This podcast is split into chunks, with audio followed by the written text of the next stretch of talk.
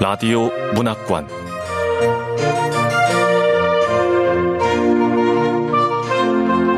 한국 단편 문학 특선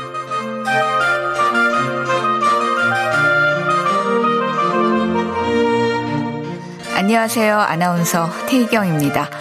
KBS 라디오 문학관 한국 단편 문학 특선 오늘과 다음 주 2주 연속 함께 하실 작품은 2022 제45회 이상문학상 대상 수상작인 손보미 작가의 불장난입니다. 손보미 작가는 1980년 서울에서 태어났고 2009년 21세기 문학 신인상과 2011년 동아일보 신춘문예에 단편 소설 담요가 당선되면서 작품 활동을 시작했습니다. 대표작으로 소설집 그들에게 린디 하블과 우아한 밤과 고양이들, 맨하튼의 반딧불이, 중편소설 우연의 신, 장편소설 디어 랄프 로렌을 출간했습니다. KBS 라디오 문학관 한국 단편 문학 특선 손보미 작가의 불장난. 첫 번째 편 함께 만나보겠습니다.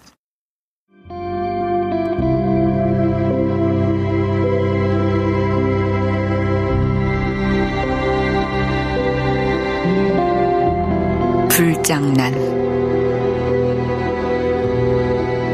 손보미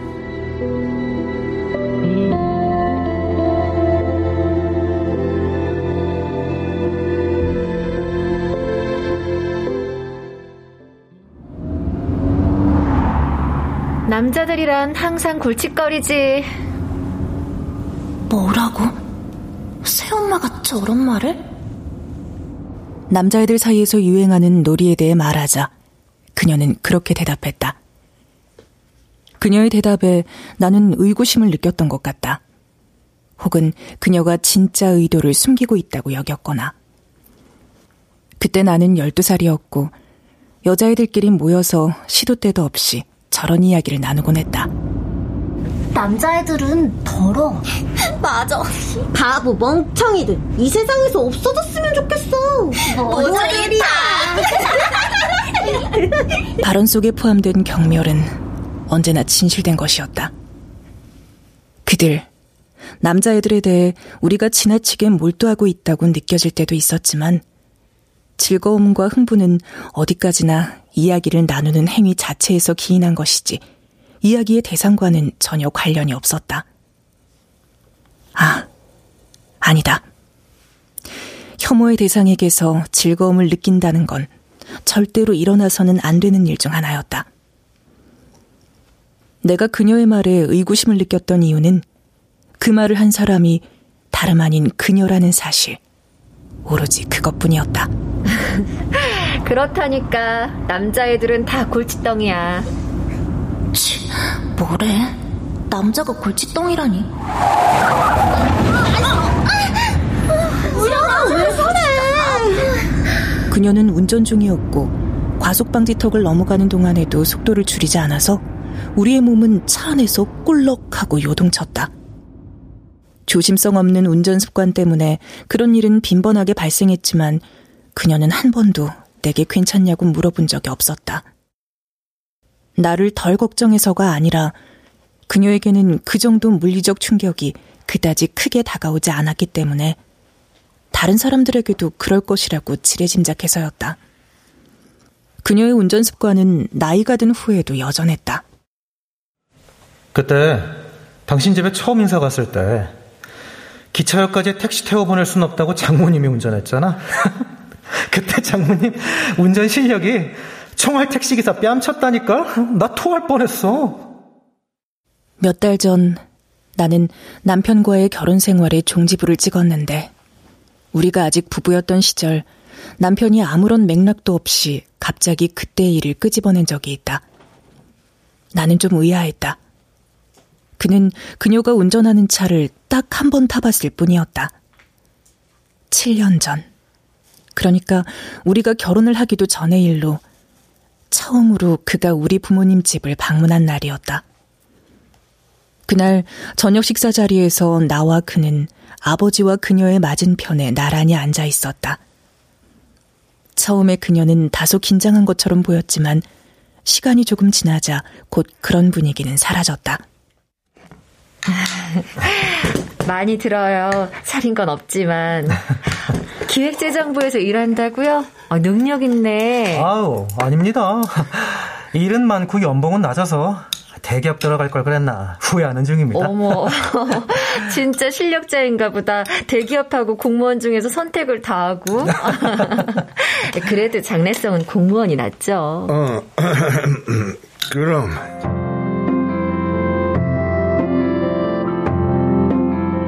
그녀는 활력이 넘치는 모습으로 친근하게 그에게 말을 걸기 시작했다. 그러는 동안 아버지는 별말 없이 그를 지그시 바라보고만 있었다. 늘 그랬다. 손님들이 집에 오면 늘 그랬다는 말이다. 10살 때의 이사, 내 생애 첫 번째 이사였다. 그 이사 이후로 가끔 아버지의 회사 동료, 부하 직원, 대학 동창 부부가 집으로 초대되었다. 일회성인 경우도 있었고, 오래도록 지속된 경우도 있었다. 부부 동반 모임. 처음 손님이 집에 오던 날, 낮부터 부산스럽게 준비를 하며 그녀는 믿을 수 없다는 듯 이 말을 몇 번이나 반복했었다. 어머. 부부 동반 모임을 하니까 너무 좋네요. 아, 네, 정말 좋네요. 아, 안 그래, 여보? 뭐? 어, 왜 사람을 치고 그래? 내가 언제 쳤다고? 아니, 사모님이 요리하느라 고생했으니까 인사를 하면 좋다 이거지. 생판 처음 만나는 여자 어른들 사이에 흐르는 이 미묘한 기류. 와서 보니까 재혼한 부인이 너무 어린 거지.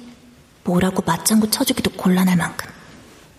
근데 남자 어른들은 여자 어른들 사이에 흐르는 이런 미묘한 기류를 전혀 알아차리지 못해. 관심이 없거나. 나도 다 알겠는데. 아니, 젊은 분이 음식도 잘 만드시고 대단하십니다. 아부 떠는 이 아저씨는 분명 아빠 회사 부하 직원일 거야. 아이고, 왜 당신은 눈치 없게 나이 얘기를 꺼내고. 지금 이 여자 날 보면서 웃고 있잖아. 그것도 측은한 표정으로. 치, 무슨 대화든 대충 분위기를 맞추다가 간간히 나를 보면서 과장된 포즈로 친밀하게 굴고 있어. 저는 개인적으로 화려한 데코에 치중한 음식보다는 한식 체질이라. 아, 그지만 여기 음식 맛있네요. 뭔가 언짢다는 듯이 신랄하고 인색하게 굴면서 안주인의 흠집을 찾으려고 애를 쓰는 이 여자는 남편이 우리 아빠하고 동등한 위치겠지? 아, 많이들 드세요. 우리 딸 잘 먹고 있어? 우리 딸? 그녀는 순진무구한 표정을 지으며 시종일관 생글거리다가 맥락도 없이 내게 말을 걸곤 했다. 그녀는 이름 대신 꼭 우리 딸이라고 불렀다. 하지만 이상하게도 대부분의 경우 식사가 끝나갈 때쯤이 되면 신랄하고 인색한 기운은 맥없이 사그라들고 심지어 어떨 때 그 여자들은 마치 아주 오랫동안 알아온 친구 같아 보였다. 그녀는 끊임없이 말을 하고 매력을 발산하며 관심을 끌고 아버지는 시종일관 점잖은 미소를 지으며 사람들에게 자신의 관심을 골고루 나누어준다. 아내는 내 진정한 대변인이야. 우리는 이심전심이라고. 그래서 난 말할 필요조차 없어. 어, 어쩌면 애처가시네요. 어, 당신은 참.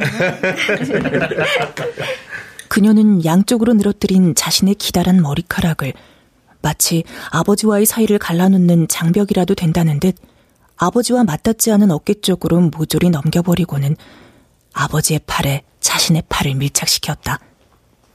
나는 항상 그걸 못 본 척했다. 평소 아빠는 전혀 과묵하지 않아. 그리고 저 여자가 아빠 대변인도 아니고 아빠의 마음을 다 아는 것 같지도 않다니까. 말을 할 필요가 없는 건 더더군다나 아니지. 만약 그랬다면 아빠가 왜 그토록 시시콜콜하게 원하는 걸 끊임없이 말하겠어? 난 다 알아. 다 안다고.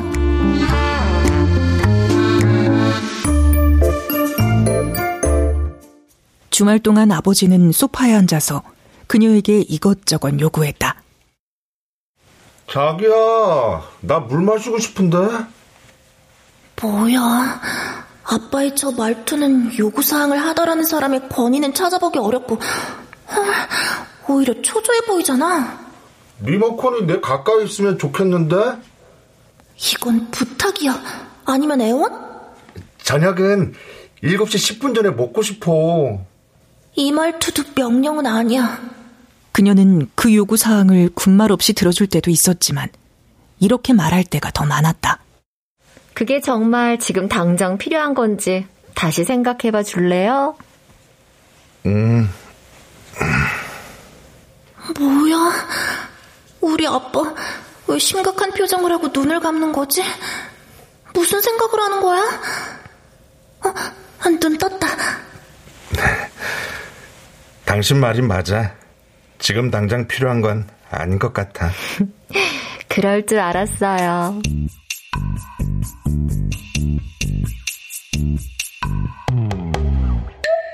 그런 아버지를 보면서 그녀는 약간 극적으로 두 눈썹을 치켜 올렸다. 그러므로 아버지가 사람들 앞에서 자신은 한 번도 원하는 것을 입 밖에 낸 적이 없다고, 그럴 필요조차 없다고 말할 때 나는 좀 의아한 기분이 들었을지도 모른다. 하지만 그런 말들을 그리 심각하게 받아들이지도 않았던 것 같다.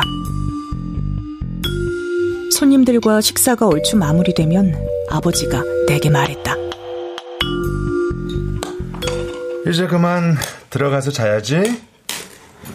내가 방으로 들어가면 아빠는 분명 찬장 깊숙이 숨겨둔 양주와 잔을 꺼내겠지. 담배를 피울지도 몰라. 아버지는 내 앞에서 술 마시는 모습을 보여준 적이 없었다. 아버지는 흡연가였지만 우리 집에는 재떨이가 없었고 라이터나 담배가 내 눈에 띈 적도 거의 없었다. 그 당시 다른 집에서는 아버지가 집안에서 담배를 피우는 게 아주 일상적이었다. 길거리는 담배를 피우는 사람들로 차고 넘쳤다. 함께 걷다가 그런 사람들을 목격하면 아버지는 다른 길로 돌아가는 것을 택했다. 식당에서 담배를 피우는 사람을 목격하면 어떻게 했는가? 아버지는 두 손으로 내 눈을 가렸다. 나쁜 건 보면 안 돼. 아버지는 TV 드라마에서 남녀가 포옹하는 장면이 나오거나 외국 영화에서 키스를 나누는 주인공들이 등장할 때에도 내 눈을 가렸다. 그런 세계가 나에게 접근하는 것을 막겠다는 듯이. 하지만 접근 금지가 어떻게 가능했겠는가? 제가 방에 들어가면 제 앞에선 절대 말하지 않을 단어들을 내뱉을 거죠? 치, 제가 이런 세계를 이미 알고 있다는 걸 아빠가 모른다는 게 말이 돼요?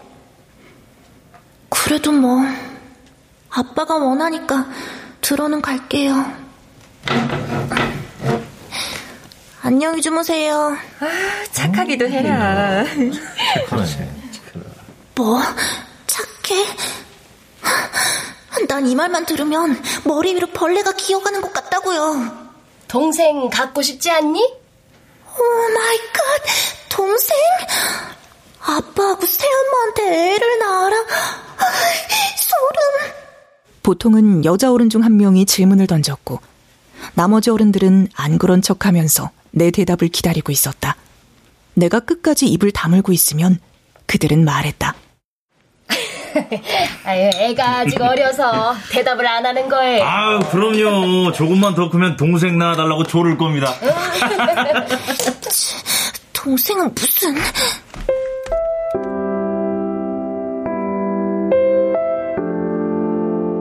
그날 나는 손님들이 있는 식탁을 떠나 세수와 양치를 한 다음 곧바로 방으로 돌아가 불을 껐다. 이불을 목까지 끌어올리고 어둠 속에서 천장을 바라보았다. 눈을 감지는 않았다. 눈을 감으면 진짜로 잠들어 버릴 수도 있었으므로 이미 그런 경험이 몇 번 있었다. 잠들면 안 돼. 잠들면 안 돼. 이제 곧 그 여자가 들어올 거야. 내 말이 맞았어. 자는 척 해야지. 자니?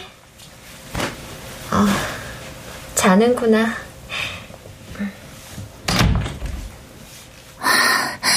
이제 갔으니까.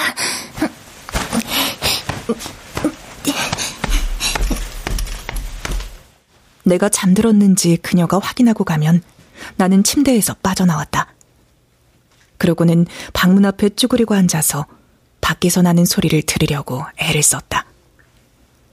지금 돌이켜보면 그 당시 나를 정말로 매혹시켰던 것은 내가 금지당하는 대상이라는 사실 그 자체였는지도 모른다. 접근 금지 딱지가 붙어 있다는 것. 그러니까 아버지가 그 딱지를 그런 세계가 아닌 나 자신에게 붙여놓았다는 것. 나는 어둠 속에서 내 신체 전부가 거대한 귀가 되었다고 상상했다. 신체는 언제나 정신을 지배하는 법이어서 그런 상상이 작동되기 시작하고 나면 나는 그 흐릿터분한 덩어리 속에 독자적인 음절들을 경계짓고 하나씩 차례대로 골라 잡을 수 있었다. 아, 진짜 멋있으시다.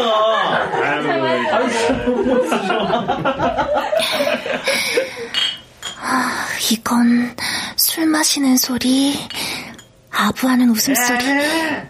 이건 아빠 소리. 않아도 모두 다 알아듣는 말이야. 모두 다.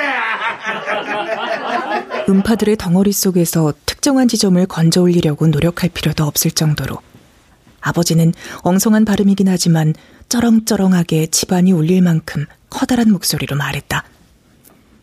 그 말은 아버지가 자주 했던 말과 별반 다를 게 없었는데도 낯설고 이상한 느낌을 품고 있었다. 퇴출하셨네.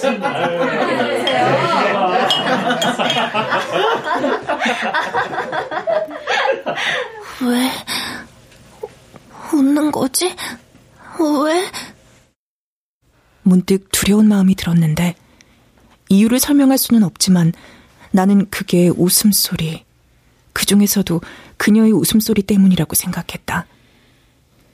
길을 걷다가 구멍이 쑥 빠지는 것처럼 웃음소리는 순식간에 사라지고 바깥에서는 갑작스러운 정적이 감돌았다.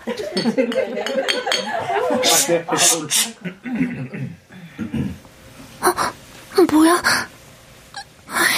내가 몰래 엿듣는 걸 알아차린 거야. 나는 거의 본능적으로 그들이 그 시각 방 안에 잠들어 있을 이 집의 어린 딸을 의식했기 때문이라는 사실을 알아차렸다. 나는 얼른 침대로 가서 누웠다. 눈을 감은 채로 어른들 중 누구라도 나를 보러 오기를 원했다. 내가 그들의 말을 엿들은 적이 없다는 것을 보증해 주기를 바랐다. 보증. 그래. 나는 그것을 바랐다. 하지만 아무리 기다려도 아무도 나를 보러 오지 않았고 그 사실 때문에 나는 다소 처참하고 부끄러운 마음이 들었다. 왜 아무도 날 보러 오지 않는 거야? 왜?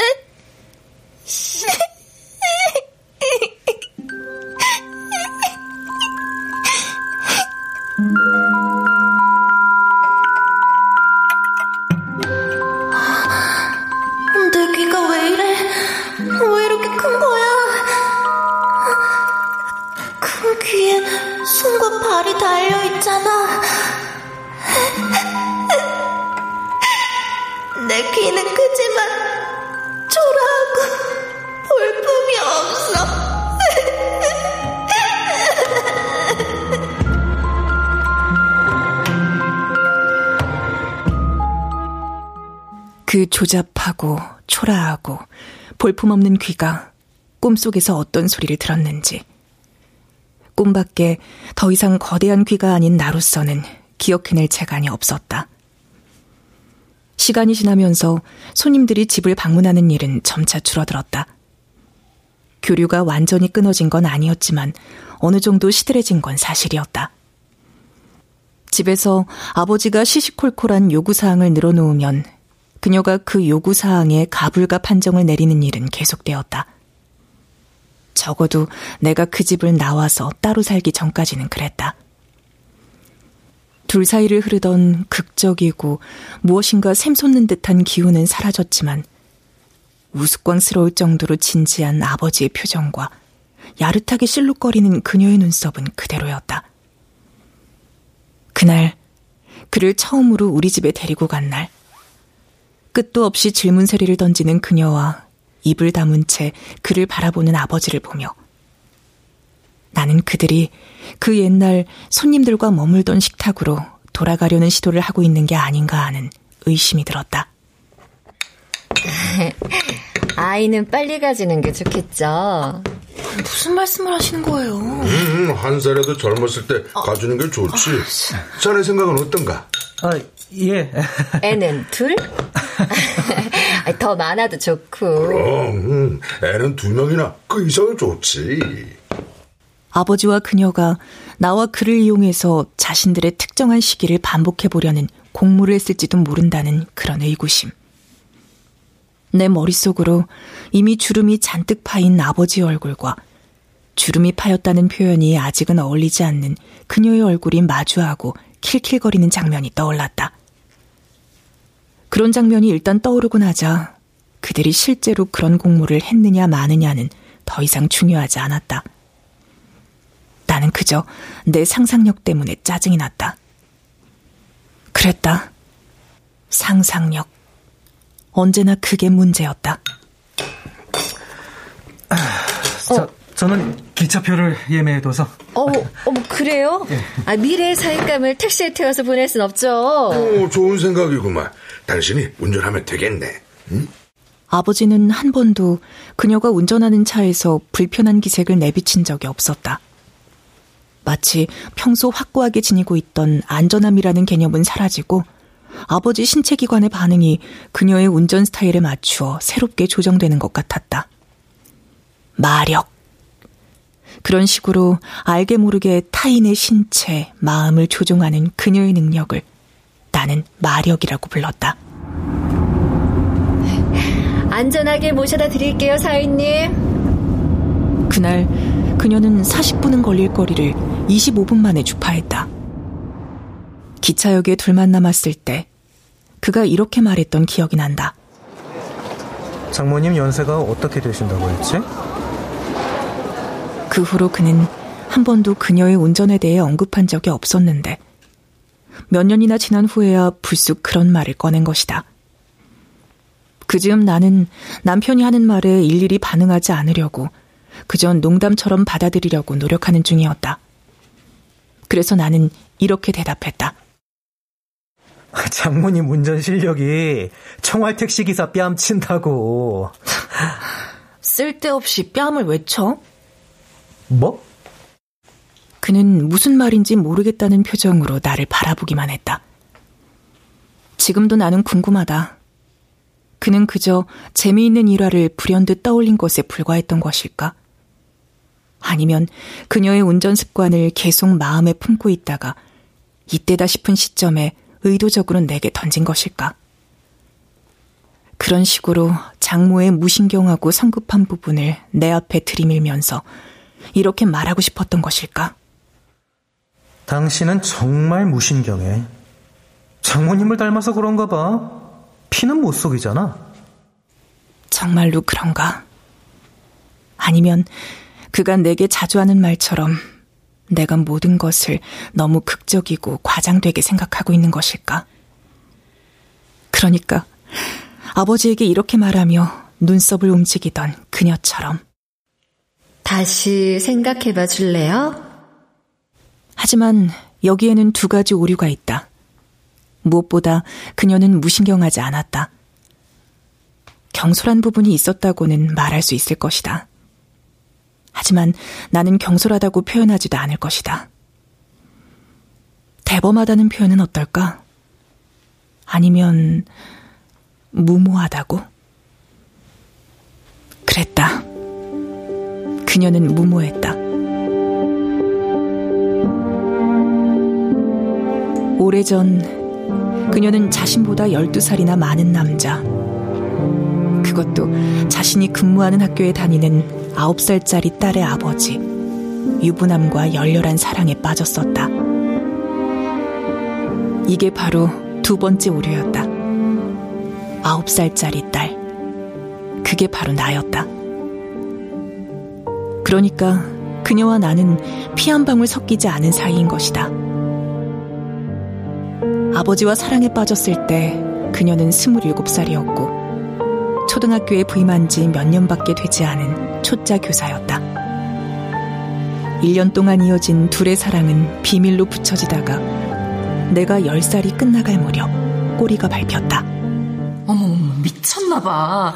초등학교 교사가 학부모하고 바람이 나? 여선생 27이라며. 도대체 몇 살 차이야? 그 띠동갑은 훨씬 넘겠죠? 어디야, 어떻게 저렇게 어린 여선생? 능력자네, 능력자! 그 여선생 불륜 들키고 나서 한 달도 안 돼 학교 그만뒀대요. 근데 그게 그 여선생이 선택한 건지 아니면 공식적인 처벌인지는 모른답니다. 그렇죠. 근데 그 여선생 불륜남 딸의 담임은 아니었을까요? 음. 사람들은 그녀가 내 담임 선생님이었다고 알고 있었지만 사실 그런 적은 없었다. 심지어 나는 학교에서 그녀의 얼굴을 본 적도 없었다. 나중에 벌어진 일들을 고려하면 그녀가 내게 학교 선생으로 각인된 적이 없다는 건 불행 중 다행이었다. 그녀는 아버지와 결혼한 이후로 자신이 한때 선생이었다는 그런 비슷한 말도 꺼내지 않았다. 하다못해 내 학업에 도움을 주려는 그 어떤 시도조차 한 적이 없었다. 자신의 과거가 마치 이제는 효용을 다한 징그러움만 남은 허물이라도 되는 것처럼. 그 뒤로 모든 일들이 일사천리로 흘러갔다. 혹은 그렇게 보였다. 특별한 소란도 없이. 이건 역시 그렇게 보였다는 의미다. 아빠하고 엄마는 더 이상 같이 살지 않기로 했어. 뭐가 이래? 특별한 소란도 없고 아닌가? 네가 아빠 엄마 딸이고 널 사랑하는 건 달라지지 않아. 하여튼 일사천리로 흘러가는 것처럼 보이긴 해. 어머니와 아버지는 이혼을 했고 그 다음에 1월 말에 그녀가 우리 집으로 들어왔다. 어, 안녕. 우리 잘 지내보자. 결혼식 같은 세리머니도 없이 아버지와 그녀가 법적인 부부가 된 후 원래 거주지에서 꽤 거리가 있는 동네로 이사를 했다. 내가 전학을 하는 건 당연한 수순이 되었다. 사실 이 모든 사안, 이혼, 재혼, 이사, 전학들은 내가 모르는 사이에 나의 의지와는 아무런 상관도 없이 이루어졌다. 이전부터 어머니와 아버지는 주말 부부였는데 아버지의 불륜 사실이 발각되자마자 나는 어머니가 주중에 머물고 있던 지방으로 보내졌기 때문이었다. 둘의 주말 부부 생활이 시작된 건 내가 7살 때. 어머니가 지방에 있는 대학에 전임교원으로 채용되고서부터였다. 어머니의 짐을 옮기던 날, 아버지와 함께 교수 아파트에 갔던 기억이 난다. 임시 거처. 처음에 그곳을 그렇게 부른 건 어머니였다.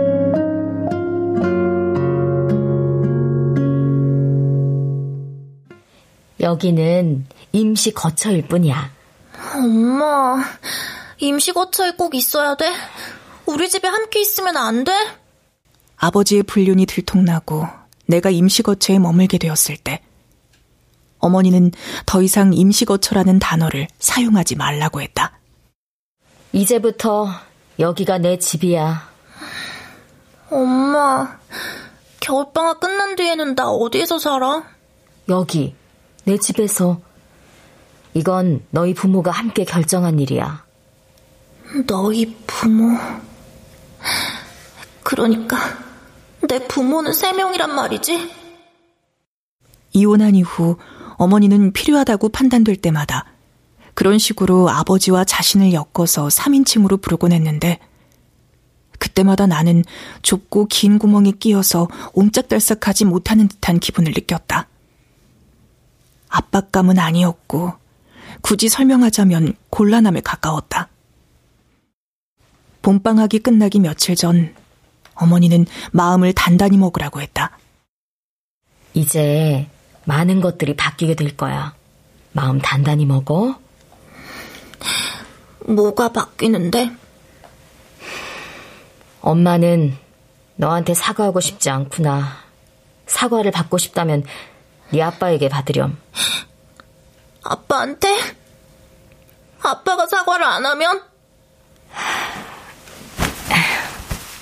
무슨 일이 있어도 난 영원히 너의 엄마야. 내가 12살이었던 여름에 1년 동안 외국의 대학으로 떠나게 되었을 때도 어머니는 공항에서 똑같은 말을 했다. 나는 영원히 너의 엄마야.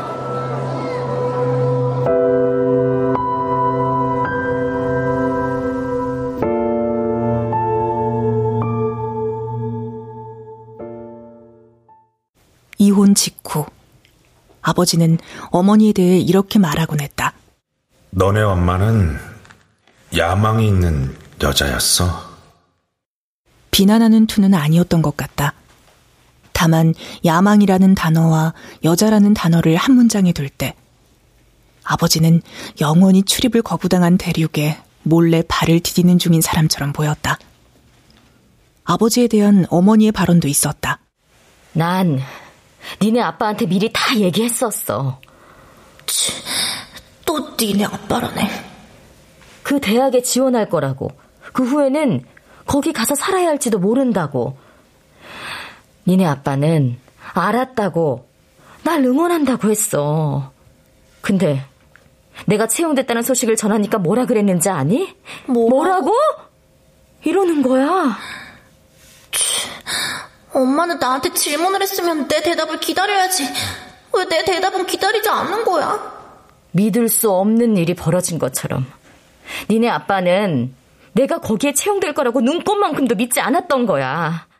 어머니의 분노나 증오 속에는 아버지의 배덕보다는 자신을 진심으로 지지한 적이 없으면서 그런 척 했다는 사실이 훨씬 더 큰 지분을 차지하고 있는 것처럼 보였다. 서로에 대한 노골적인 언급은 이혼 직후 한동안 불타오르다가 서서히 사그라들었고 결국에는 꺼져버렸다.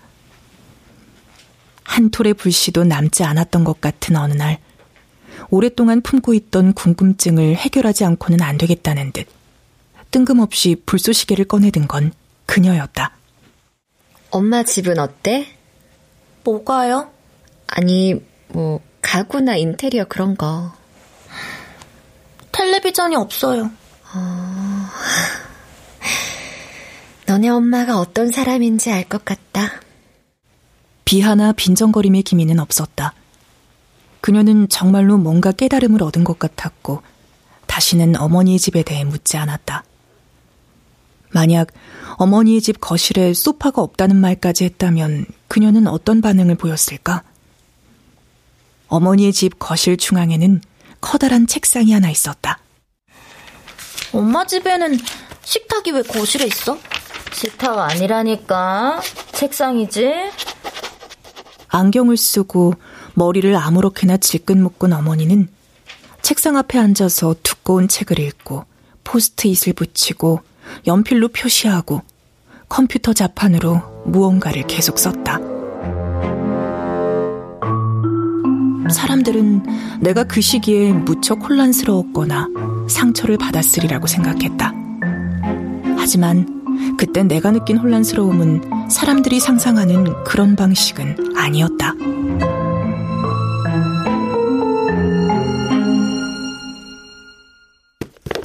엄마 일하는 동안 이 역사책 보고 있어. 아빠 집에도 책은 많아. 종류는 다르지만. 아빠 집에는 동화책이나 추리소설 전집이 많고, 엄마는 나를 위해 백과사전이나 만화로 된 역사책을 사둔 거 잘 안다고. 그치만 내가 원하는 책은 귀신이나 미스터리를 다룬 책이야. 내가 원하는 책은 어디에도 없어. 내가 읽어줄까? 고구려 시대에도 상당히 많은 보물이 있었는데 말이야. 엄마, 나 읽고 싶은 책 있는데 사줄 수 있어? 그럼 사줄 수 있지. 어떤 책인데? 요절한 러시아 발레리나의 일대기를 다룬 책인데 사랑 이야기야. 사랑? 그런 책에 교훈이 있을까? 그래, 그래도 네가 읽고 싶다니까 사러 가자. 어머니는 내가 책을 사달라고 한 사실에 만족스러워해서 곧바로 함께 서점으로 갔다. 하지만 표지를 봤을 때는 고개를 흔들며 의구심에 찬 목소리로 말했다. 글쎄다. 네가 읽기에는 너무 부적절한 것 같구나. 아니야, 엄마.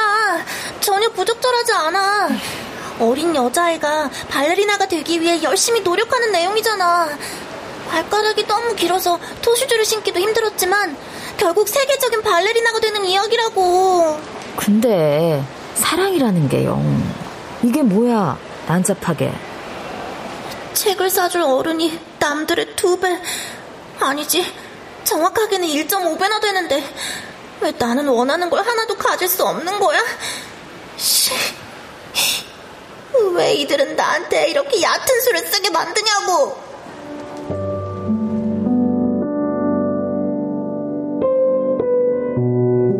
그런 생각을 하자 나는 이루 말할 수 없는 수치심을 느꼈다. 그리고 이게 내가 느끼는 혼란스러움과 상처의 정체였다.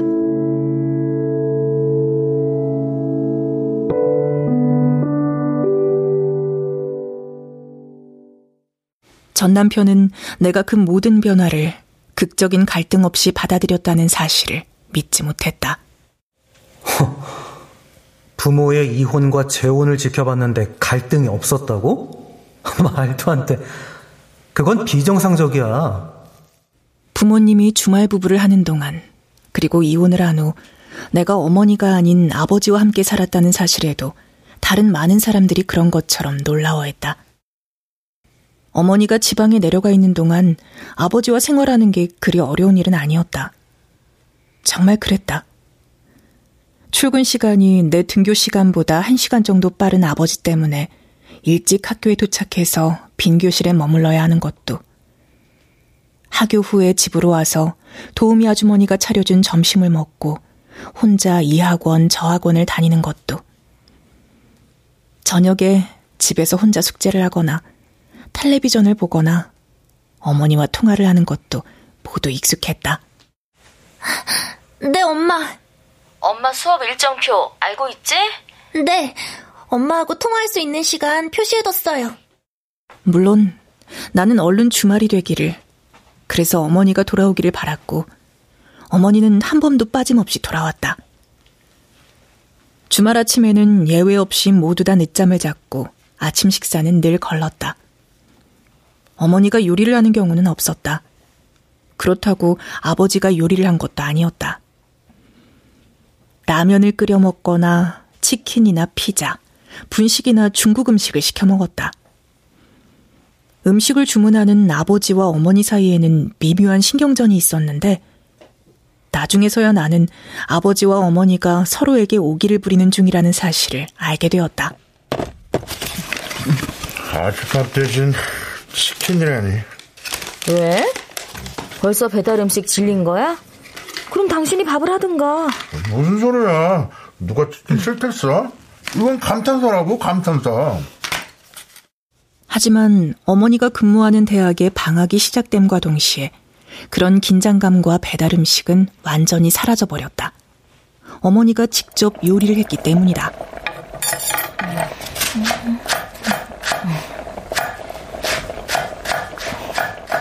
6월 중순부터 8월 말까지 요리뿐만 아니라 모든 집안일은 어머니의 손에서 이루어졌다. 어머니는 앞치마를 메고 아버지가 출근하기 전에 먼저 일어나서 아침 식사를 만들고 나를 깨웠다. 다 함께 식사를 한 후에 출근하는 아버지를 배웅했다. 어머니는 매일 장을 받고 식재료를 남기는 일도 잘 없었다. 나는 저녁마다 어머니가 식사를 만드는 걸 도와야 했다. 하기 싫다는 기색을 조금이라도 보이면 어머니는 이렇게 말했다. 너도 같이 먹을 건데 조금은 돕는 게 낫지 않아? 대학 교수 엄마는 늘 뭔가 교훈을 주거나 가르치려 한다니까. 난 맞벌이 가정의 자녀고 지금은 떨어져 살던 엄마가 방학을 맞아 집에 왔고 그래서 엄마가 해주는 밥을 가만히 앉아서 먹고 싶다 그러면 또 뭐라고 교훈적인 말을 하겠지. 아니, 하기 싫다는 게 아니라 난 아직 초등학생이라고요. 그게 억울해? 엄마는 내가 억울해졌어?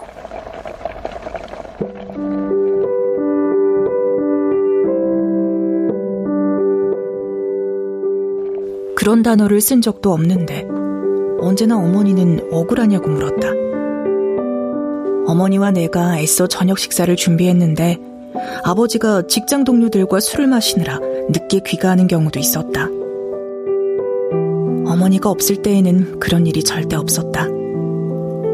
그러고 나면 며칠 동안 어머니와 아버지 사이에는 냉랭한 기운이 감돌았다.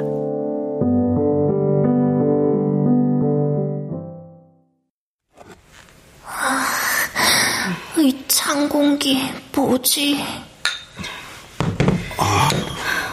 먹자. 후구는 아니 그냥 먹을게. 음. 야, 어제는 갑자기 바쁜 일이 있어서. 아빠, 우리 외식은 언제 해요? 외식? 내일 하지 뭐. 어, 정말요? 엄마, 우리 내일 외식한대요. 그렇게도 좋아? 그럼요.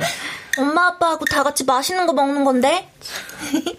저렇게도 좋을까? 당신 내일 외식하려면 오늘은 일찍 퇴근해야 되는데 할 수 있겠어? 어, 그럼 우리 딸하고 한 약속인데 지켜야지. 오늘은 아빠 일찍 들어올 거야. 네. 그 당시 가끔 토요일 저녁에 나비넥타이를 맨 직원이 서빙을 해주는 레스토랑에 식사를 하러 나갈 때가 있었는데 나는 거기에 갈 날만을 손꼽아 기다리곤 했던 것이다. 그런데 금요일 밤에 아버지가 늦게 귀가했고 아버지와 어머니는 새벽까지 목소리를 낮춘 채 계속 다투었다. 토요일 아침 나는 둘 사이에 쌀쌀한 기운이 감도는 걸 알아차렸지만 애써 모르는 척을 했다. 아, 아, 혹시 엄마나 아빠 둘 중 한 명이 홧김에 외식을 취소하는 거 아니야? 아, 그럼 안 되는데.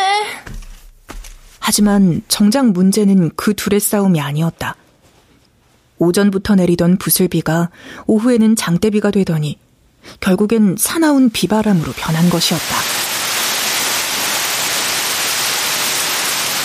내가 고집을 부린 탓에 외출이 취소되진 않았지만 아파트 현관에서 주차장까지 걸어가는 동안 바람 때문에 우산은 어디론가 날아가 버렸고 우리는 흠뻑 젖은 채로 차에 올라야만 했다. 아, 뭔 놈의 비가 이렇게 퍼붓는 거야. 차가 움직이기 시작하자 와이퍼는 힘겹다는 듯이 구슬픈 소리를 냈다. 빗줄기 넘어 거리의 모습은 분간이 되지 않았고 급기야 천둥번개가 치기 시작했다. 그래도 꼭 가야겠어?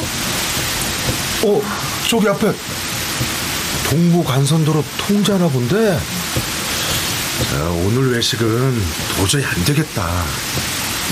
더 이상 고집을 부릴 수 없다는 사실을 받아들여야만 했다. 아파트 주차장에 도착한 후 나는 어머니의 손을 잡고 비에 고스란히 노출된 채로 아파트 현관까지 뛰어들어갔다. 아파트 현관 센서 등은 켜지지 않았고 엘리베이터도 작동하지 않았다. 그동안 아파트 전체가 정전이 된 것이었다. 물을 뚝뚝 흘리며 힘겹게 어두운 계단을 올라가서 드디어 당도한 집안은 어두컴컴했고 서늘하다 못해 차가운 기운이 감돌았다. 어둠 속에서 더듬거리며 어머니가 가져다 준 수건으로 머리카락을 닦는 동안 어머니가 말했다. 꼼꼼히 닦아 여름 감기에 걸리지 않게. 정전이 돼서 라이터. 그게 아버지가 내 앞에서 라이터를 켠 처음이자 마지막 날이었다. 아버지는 라이터를 켜서 이곳저곳을 뒤지다가 양초를 찾아냈다. 양초 세 개. 식탁에 모두 둘러앉자 아버지는 양초에 불을 붙이고 접시 위에 촛농을 떨어뜨려 초를 세웠다. 양초라도 있어서 다행이다. 무서워. 이리 와, 이리 와. 괜찮아. 창문이 부서질 것 같아요. 괜찮을 거야. 근데 나 배고파. 잠깐만.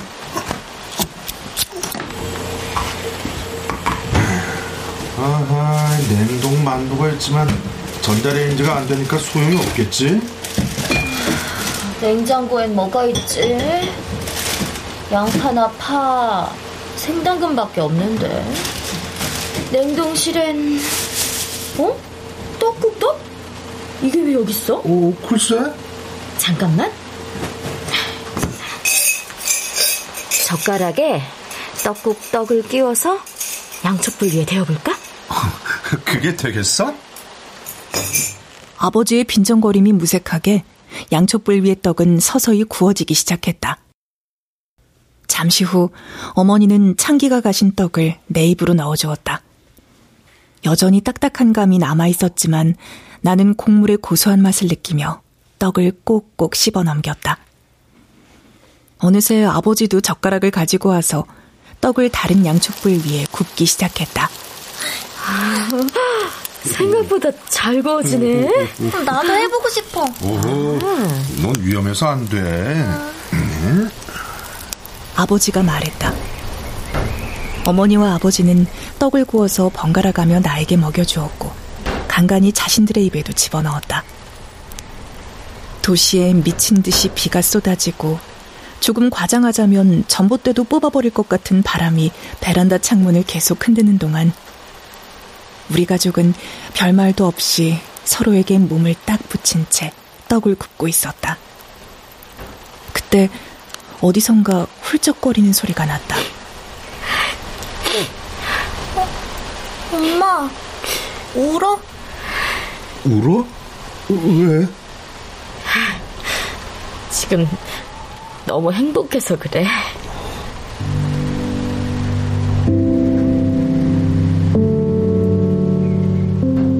그 말은 진실이었을 것이다. 어머니는 정말로 그 순간 행복했을 것이다. 어둠 속 미약한 촛불을 앞에 두고 두려움을 애써 숨긴 채로 떡을 씹으면서 어머니는 가족의 유대감, 자신이 진정으로 있어야 하는 곳에 있는 것 같다는 안정감을 느꼈을 것이다. 하지만 동시에 어머니는 그날 그 모든 감각들이 하나의 허상에 지나지 않는다는 점 역시 깨달았을지도 모른다. 정전과 비바람과 천둥 소리를 뚫고 자신에게 도달한 안도감과 해방감을 일시적인 것에 불과하다고. 훗날 자신이 머물고 있던 공간을 임시 거처가 아닌 집이라고 마침내 지칭할 수 있게 되었을 때, 어머니는 이날을 어떤 식으로 떠올렸을까? 떠올리긴 했을까?